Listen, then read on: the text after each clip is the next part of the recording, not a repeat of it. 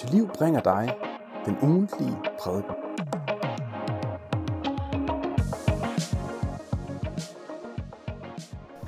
Jeg skal læse dagens tekst, som er fra Paulus' brev til Kolossenserne, kapitel 2, vers 16.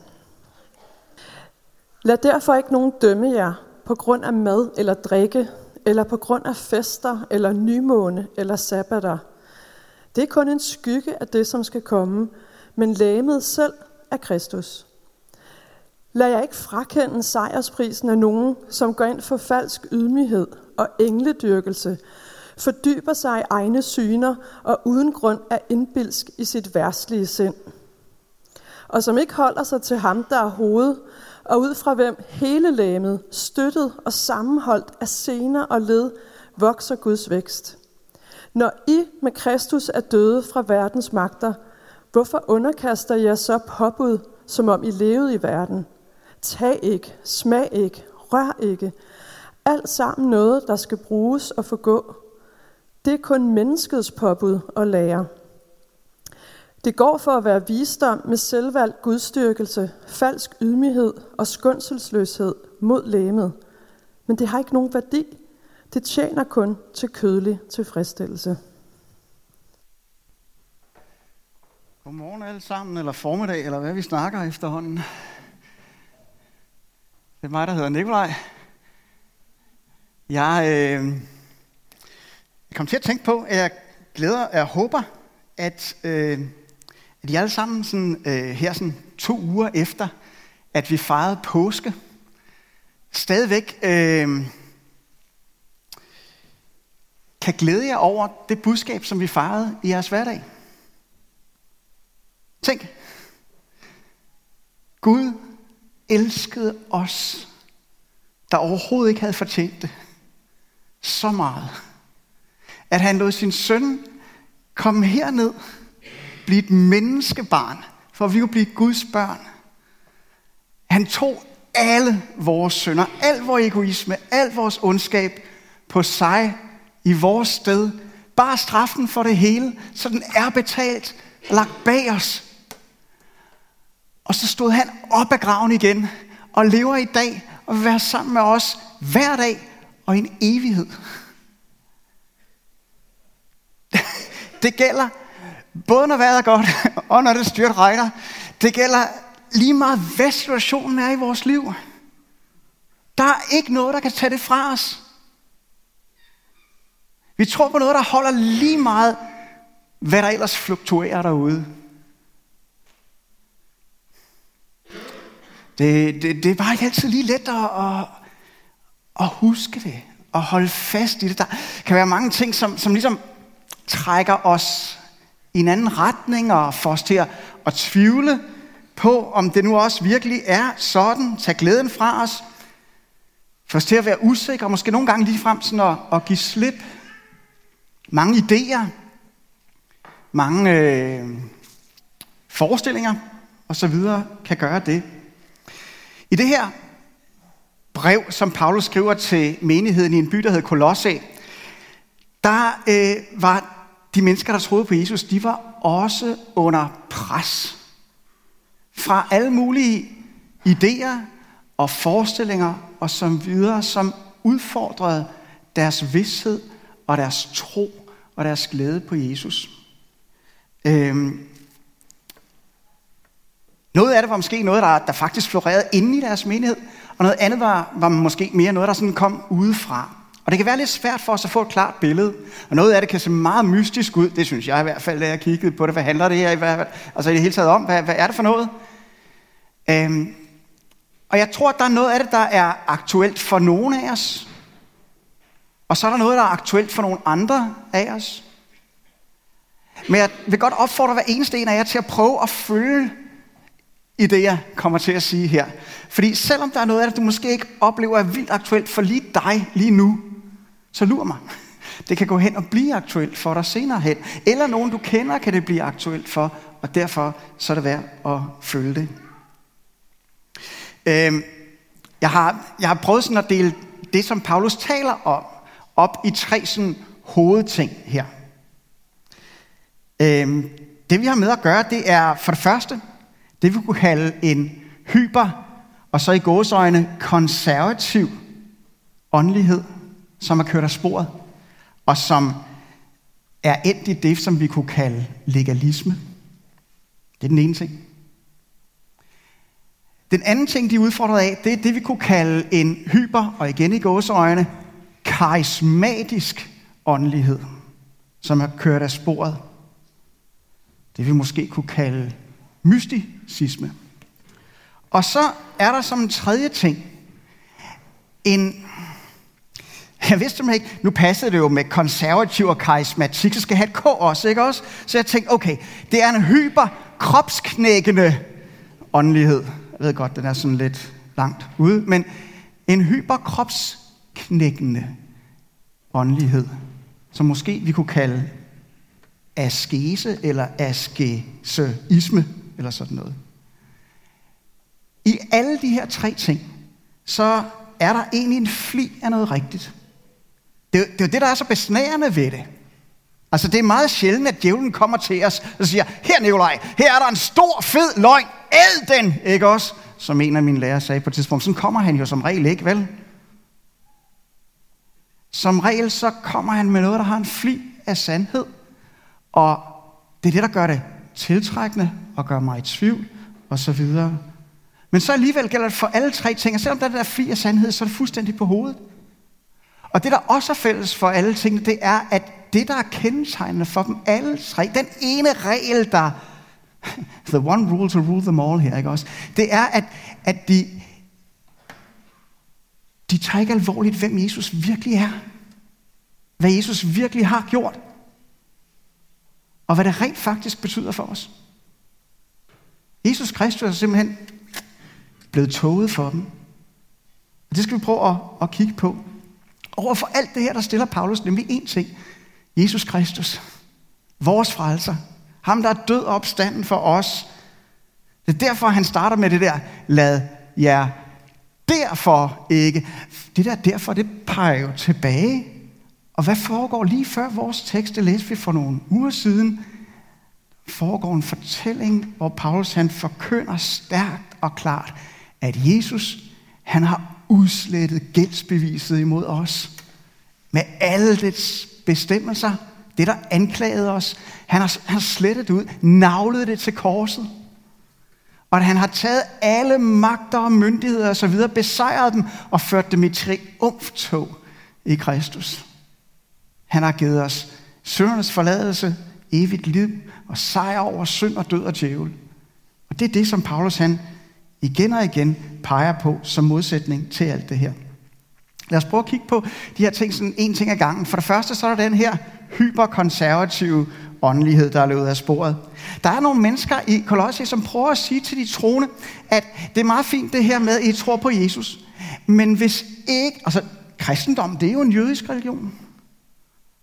Altså det er noget af det, der gør kristendommen til kristendom. Det er, det er, en, det, det er dens jødiskhed. Og, øh, og, og, og I siger, at I tror på Bibelen. Det, det er jo hele, hele molevitten, ikke også? Og, og i Bibelen, der siger Gud til sit folk, alle mænd hos jer skal omskæres. Hver lørdag, så skal I holde sabbat. Hver nymåne skal I holde fester og ofre nogle ting og sager, og der er nogle andre fester, I skal holde osv. Og, og hvis I ikke gør det, så er I ulydige imod Gud. Så er jeg ikke rigtig kristne. Det er måske noget, der kan være, være lidt fjernt fra os, det her. Men jeg tænker, måske er der nogen af jer, der har prøvet at tale med en ikke-kristen, der har læst lidt i Bibelen. Og så siger vedkommende, hvis du virkelig mener det alvorligt, det der med, at Bibelen det er en åbenbaring fra Gud, der fortæller os, hvordan vi kan komme i kontakt med ham og blive frelst osv., hvordan kan det så være, at du spiser flæskesteg? Hvordan kan det være, at du hælder madfløde i kødsovsen? Hvordan kan det være, at du holder helligdag, hvis du overhovedet gør det om søndagen? Hvordan kan det være, at du godt kan gå i tøj, der sådan er vævet af to forskellige slags grundting på en gang? Det står der i Bibelen, du ikke må. det. Og så står man der, ikke? Øhm. Og sagen er, at der er faktisk en fli af noget rigtigt i det her. Altså, det er jo faktisk rigtigt, at kristendommen, det er en, en jødisk religion. Altså, Jesus, han var jøde, hvis der var nogen, der skulle være i tvivl. Jesus han var jøde, og, og det var for den sags skyld også Peter og Paulus og alle de 12 andre apostle, det var de alle sammen. Og den Gud, som vi møder i det, vi i dag kalder det gamle testamente, det er den samme Gud, som vi tror på. Han har skrevet hele bogen. Det er rigtigt, at hele Bibelen er Guds ord. Hans åbenbaring til os. Så øh, der er et fire noget rigtigt det her. Nytestamentet giver faktisk ikke rigtig mening uden det gamle ditto. Og øh, Nye det går så vidt, som det siger, at, at, at, at, at jamen, altså, kristendom det er egentlig det, som jødedom burde være, kan man sige. Vi skal adlyde Gud. Hele Bibelen er Guds ord. Også det gamle testamente. Alligevel så er det helt på hovedet det her. Det Paulus han siger, det er, at det som de her mennesker, der presser menigheden på den der måde, de gør, det er, at det er ligesom det svarer til at tage skyggen af en ting, og tro, at den er det egentlige. Det, som skyggen bare er en skygge af. Det svarer lidt til, at jeg var langt mere interesseret i Marias skygge, min kone, end jeg er i hende selv. Det, hvad mener han med det der? Jo, det Paulus egentlig siger, der, det er, det er noget, der er ret grundlæggende for, hvordan at kristne altid har læst Bibelen. Bibelen, den er det, vi kalder en, en fremadskridende åbenbaring. Når vi læser den fra, fra den ene ende til den anden, nu er det den vej for jer derude, ikke? Så, så er den på vej et sted hen. Den er på vej mod et mål, som det hele det handler om. Den store, det store klimaks, hvor problemet når sit højdepunkt, og hvor det hele bliver løst. Centrum i det hele. Og det centrum, ham det hele det handler om, det der er virkeligheden, det er Jesus. Alt det, der går forud for ham, det er egentlig bare en skygge, som fremtiden har kastet ind over fortiden. Noget, der var der for, at det skulle give dybde, klangbund, farve, skønhed til det, der var den virkelige sag, der kom, nemlig Jesus. Alle de her regler, alle de ting, der var der, de er skrevet med det formål, at de skal fortælle os om Jesus Kristus. Og vise os, hvem han egentlig er. Gud har simpelthen arrangeret bibelhistorien sådan, så at alle de her ting bliver forbilleder på Jesus Kristus. Jeg kom lige i tanke om en ting, jeg har glemt at sige, så lige kort pause. Jeg har glemt at sige, at mit mobilnummer står op på de der slides. Er det fordi, så kan I skrive spørgsmål til mig og alt sådan noget halløj. Der er bare det ved det, at altså, jeg har glemt min mobil derhjemme. Så, det I kan gøre, ikke også? Da I kan sidde og skrive jeres spørgsmål nu, når vi så er færdige, så kommer Hannas mobilnummer derop på, så sender I dem bare til hende. Og så får jeg spørgsmål, så skal jeg nok prøve at svare på dem, så godt jeg kommer. Jeg kommer herop, og hvis der er tid til nogle af dem, ellers skal jeg nok sms'e og den slags ting og sager. Godt. Nå. Alt det, som Gamle Testamente vil, det er at forberede, at Jesus Kristus, den egentlige ting, lægemet selv, skal komme. Og fordi sagen selv, Jesus Kristus, han nu er kommet, så behøver vi ikke at leve bogstaveligt efter alle de regler der længere. De er bare en skygge, som fremtiden kastede. Et billede på forhånd for ham, der skulle komme. Og derfor så er det, at vi for eksempel ikke har noget krav om, at kristne hver påske skal slagte et lam. Tag blodet fra det her lam, smøre det på vores dørstolper derude, og spise det her påskelam inden bag lukkede døre. For det, som det lam der, det bare var et forbillede på, en skygge af, det egentlige lam, Jesus Kristus, han hvis død beskytter os mod Guds vrede over al vores synd. Han er kommet nu. Han er blevet slagtet for os, offret for os. Han har givet sit blod for os. Vi er mærket af det og beskyttet af det. Og derfor så behøver vi ikke at, hvad hedder det, holde påske på den der måde længere. Vi holder på påske på en måde, hvor vi mindes, at det egentlige påskelam er kommet. Og hvis det kan hjælpe os til at forstå mere dybden af skønheden i og fantastiskheden af, hvad Jesus han har gjort, men så kan vi da godt holde sådan en jødisk påskemåltid. Det er, det er spændende, jeg har selv været med til og, og alt det her. Men der er ikke noget krav om det, og hvis vi gør det til et krav, så vil vi vende fingeren fuldstændig på hovedet. Jesus han har båret alle vores sønder. Der er ingen fordømmelse for den, som er i Kristus Jesus. Vi skal ikke lade nogen dømme os. Han har slettet vores skældsbevis. Der er ikke noget at komme efter.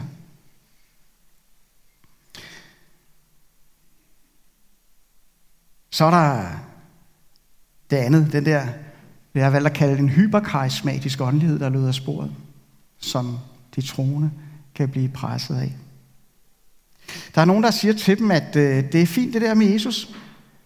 Han er sådan en, en god begyndelse på frelsen. Men hvis du virkelig skal vokse, hvis du skal sejre, tak skal du have, Hennes. Hvis du virkelig skal sejre i det at være kristen, skal du sådan lidt videre. Op i anden klasse. Videre end Jesus. Øhm, du skal gøre dig nogle store åndelige erfaringer. Sådan som vi gør dem. Siger vi med stor ydmyghed. Vejen til vækst, det er sådan nogle store åndelige oplevelser. Syner. Sådan noget, og koncentreret beskæftigelse med dem. Man skal studere dem. Altså, når man kommer op på vores niveau, så, øh, så har vi med store åndelige væsener at gøre. Vi tilbeder englet, eller tilbeder sammen med dem, eller, eller sådan. Vi kan jo ikke bare, vi er jo ydmyge, vi kan jo ikke bare komme ind foran Gud på den der måde. Vi må have en, en engel med os, eller have sådan en som mellemmand, eller, eller sådan noget. Altså det, når man kommer op i anden klasse, så er det sådan noget, det handler om, siger vi i al ydmyghed. Så altså, hvis du skal vokse som kristen, hvis du skal nå et højt religiøst niveau, så er det ikke bare Jesus længere. Så skal der nogle syner på bordet. Der skal nogle store åndelige oplevelser til. Måske lidt engle eller ting og sager. Så det, igen, så er der måske en lille bitte fli af noget rigtigt i det her. For det første, ydmyghed, det er jo faktisk noget ret grundlæggende i troen på Jesus. Troen på Jesus handler jo ikke mindst ydmygt og indrømme over for ham. Jeg har ikke noget at komme med. Jeg har sådan brug for dig, Jesus. Jeg er hjælpeløs. Du må frelse mig. Jeg har kun egoisme og synd og elendighed at præsentere. Du må være min frelser. Du må være hele min retfærdighed. Jeg må sige, det er ydmygt. Øhm, det er også rigtigt, at vi ønsker at vokse som kristne. Vi ønsker at blive styrket og rodfæstet. Vi ønsker at erkende mere. Vi ønsker at ligne Jesus mere. Og det er næsten unaturligt for en kristen ikke at længes efter at erfare mere Gud. Så der er en lille fli af noget rigtigt i det her. Vi ønsker at glimt af himlen. Men som Paulus han gør opmærksom på, så er der noget, der er gået helt på hovedet. Det viser sig allerede i den der måde, de sådan snakker om, at de sådan i al ydmyghed gerne vil gøre opmærksom på, at øh, på deres niveau, så er tingene sådan lidt anderledes. I virkelighed så er det en temmelig værtslig åndelighed, siger Paulus, den der. Midt i deres længsel efter en åndelig virkelighed, så selve den måde, de søger den på, den er egentlig bare et udtryk for deres egen værtslighed, siger han. For deres egen indbilskhed. Sådan en oppustet åndelighed. En oppustet ydmyghed. Det er sådan selv, selvmodsigelse. Det er helt på hovedet. Og så har jeg lyst til lige at tilføje, at hvis du nogensinde skulle løbe ind i en engel, som gerne vil tilbedes af dig, okay? Så er det ikke en Guds engel. Så er han på det andet hold, okay? Øhm, det er helt på hovedet. Øhm, og det er fordi de her mystikere, de har, altså, har mistet hovedet, siger Paulus. De har tabt hovedet, de har givet slip på Jesus Kristus selv, ham der faktisk er hovedet, siger han. De holder sig ikke til Jesus Kristus. Øhm, nu er jeg ikke kant med, men jeg tror nok, at det er rigtigt, at hvis jeg bliver skilt fra mit hoved, så vokser jeg ikke særlig meget længere. Og sådan er det.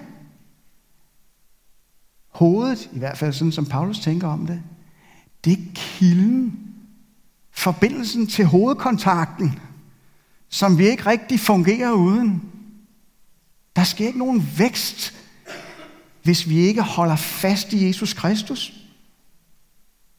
Der er egentlig, der er egentlig sådan to metaforer i den her sammenhæng, som Paulus bruger om Jesus, og det er sjovt, de er sådan lidt i hver sin ende af skalaen.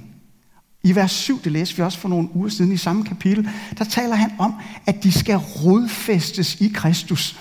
Som om Kristus er nedenunder os, ikke også? Og vi skal have rødderne dybt ned i ham. Vores rødder skal grave i ham. Folde sig ud i ham. Hold godt fast der, så vi står fast, har rødder. Nu taler han om, at Jesus han er vores hoved. Den der over, vi sang før, han er over og under. det er lige før, vi har det samme her, ikke? Jesus han er også det hoved, som vi aldrig nogensinde kommer højere end folkens. Det hoved, vi aldrig nogensinde kommer højere end. Han er, han er hovedet ud af hvilket, ud af hvem vi vokser Guds vækst, siger Paulus. I stedet for at fordybe os i vores egne erfaringer, så skal vi fordybe os i ham, i Jesus Kristus. Det han har gjort for os, hvem han virkelig er, og hvad det faktisk betyder. I det hele taget, så skal vi slet ikke videre end Jesus. Han er den jord, vores tær skal grave så dybt ned i. Han er det hoved, vi skal få al vores næring fra. Han er vores hoved. Vi skal ikke have engle som hjælp til at gå ind foran Gud. Jesus Kristus er vores bror. Han har gjort Gud til vores far. Jeg skal ikke have en engel i hånden for at gå ind foran min himmelske far. Jeg skal have Jesus Kristus i hånden. Han er min konge. Han er ham, der har gjort mig til Guds barn. Og hans karpefli holder jeg fast i, når jeg kommer i Jesu navn frem for min far. Og siger, ligesom Jesus gjorde det, Abba, far til ham. Jeg har ikke brug for nogen mellemmand. Jesus, han er min mellemmand.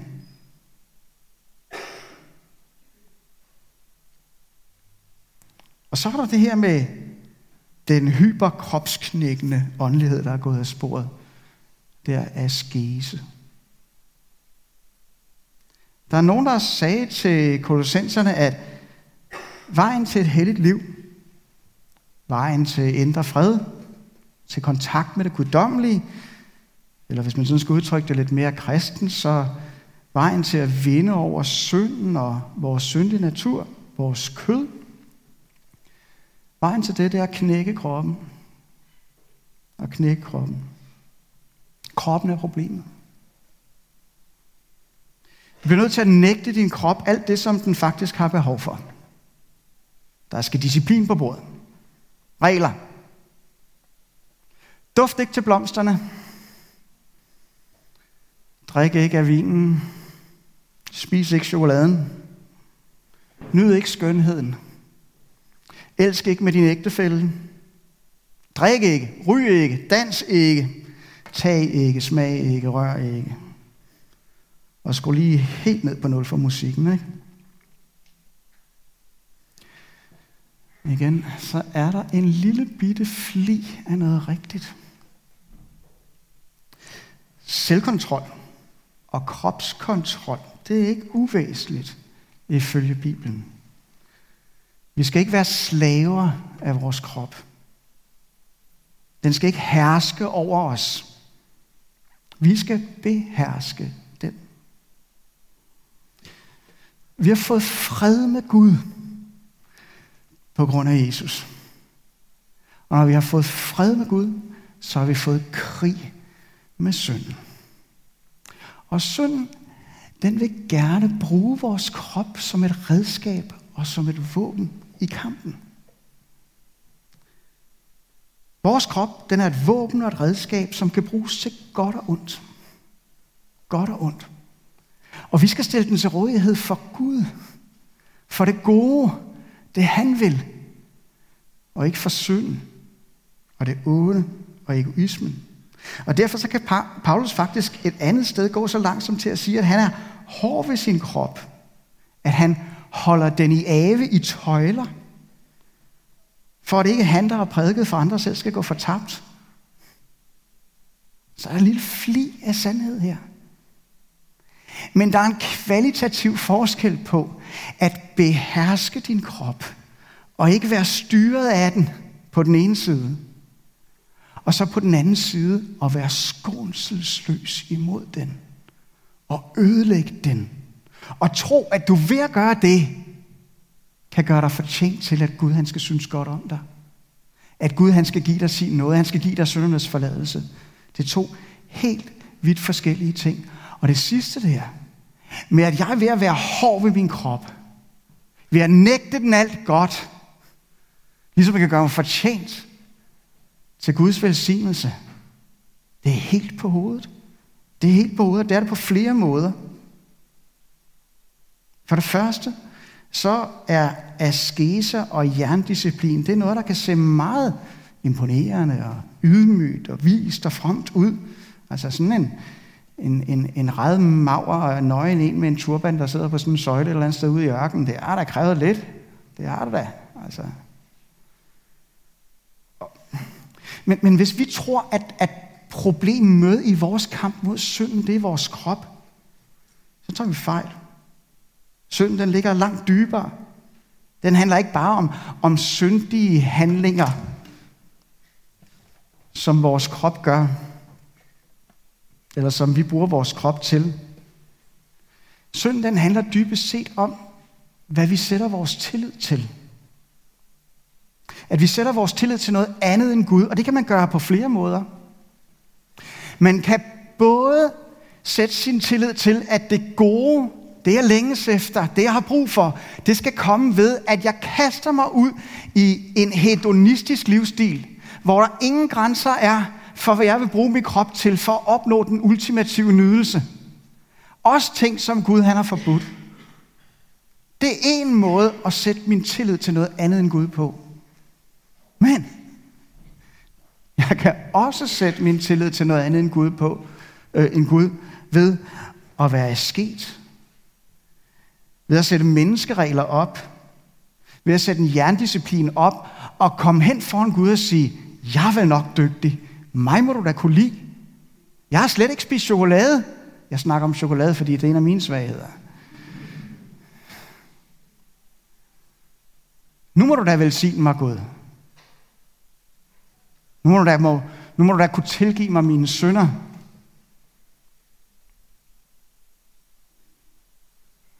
Hvis vi gør det, så vender vi tingene fuldstændig på hovedet. I begge tilfælde i begge tilfælde. Både der, hvor vi bare kører vildt af, og der, hvor vi nægter alt og knækker kroppen i ren og skær jerndisciplin. Så sætter vi vores tillid til noget andet end Gud, og vi giver vores syndighed. Det vi kalder vores kød, vi giver den lige det, den gerne vil have. For det andet, så er det sådan, at djævlen og hans dæmoner, dem Paulus kalder verdens magter, de hader os, og de hader vores kroppe. Og hvis de kan få os til at pine vores kroppe i en tro på, at det kan gøre os fortjent til Guds endelige velsignelse, i stedet for Jesus alene, så har de faktisk opnået, at vi underkaster os dem. Deres regler. Lige midt i, hvad vi tror er en særlig hellighed så er de opnået, at vi underkaster os dem. Det er ikke Guds bud. Det er menneskebud, vi følger så. Og de stammer ikke bare fra mennesker, men fra det, der er endnu værre. Længere nede i de dybeste huler. Verdens magter, djævlen og hans dæmoner. Og det går galt, fordi vi ikke gør os klar, hvem Jesus er og hvad han har gjort.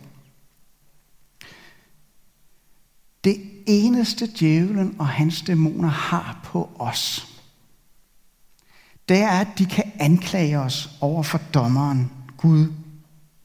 De kan komme med det her anklagende skyldbrev imod os. Med dets lovbestemmelser. Det, der var imod os. Men Jesus Kristus, siger Paulus, han har udslettet det skyldbrev. Han har navlet det til korset. Han har taget det bort ved at dø som vores stedfortræder i stedet for os, for vores sønder. Vi er nemlig forbundet med Jesus Kristus. Så hans liv tæller for vores. Hans død tæller for vores. Og derfor der er vi sådan, som Gud han ser det. Og det er ham, der er dommeren. Så er vi sammen med Jesus døde væk fra verdens magter. Vi er gået igennem dødsdommen i Jesus Kristus. Og derfor så har de ikke længere noget på os. De har ikke noget, de kan anklage os for. Hvorfor i alverden skulle vi så, siger Paulus, gøre noget, der uanset hvor fromt og, og, og, og, og vist og alt muligt det ellers kan se ud, faktisk er at underkaste os dem. Som om dommeren han ikke regnede os for at være døde i Jesus Kristus. Som om vi var levende for verdens magt under deres kontrol, fordi de havde noget på os. Når Paulus han taler om, at de gør som om de levede i verden, så skal man ikke forstå det der som om, at det er en eller anden form for eskapisme eller sådan noget, han taler om. Altså, som om, vi er her ikke i virkeligheden, agtigt, sådan noget mystisk syret noget. Det er ikke det, han taler om. Det, han taler om, det er, at vi skal ikke opføre os som om, at vi stadigvæk var levende for verdens magter, for djævlen og hans dæmoner, for menneskeregler. Vi har en herre, Jesus Kristus, og han har fortjent alt det gode for os. Vi skal ikke ligefrem knække vores krop i processen ved at pine os selv, for at forsøge at fortjene os til noget, vi alligevel aldrig nogensinde fortjener, men som Jesus han har fortjent til os.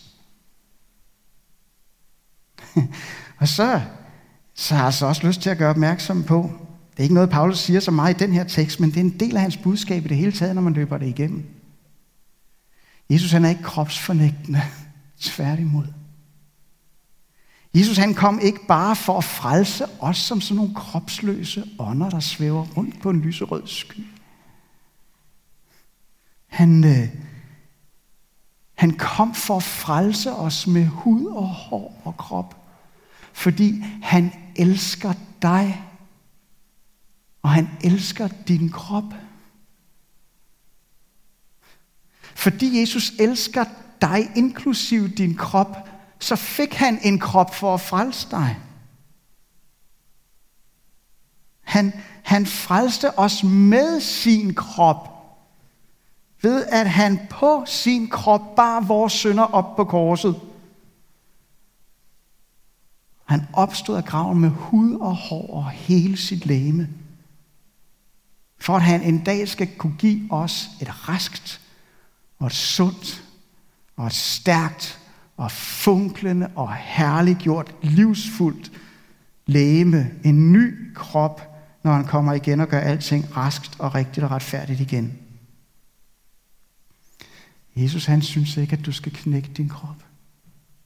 Du skal være god ved den. Han elsker den. Han elsker dig. Og han vil frelse dig med hud og hår. Det betyder hverken, at du kan være ligeglad med, hvad der sker med den, eller at den er alt for dig. Men jeg elsker dig med den, ligesom den er. Sand åndelighed, det er hverken en overmisforstået konservatisme, der ikke forstår, at Bibelen, den handler om Jesus.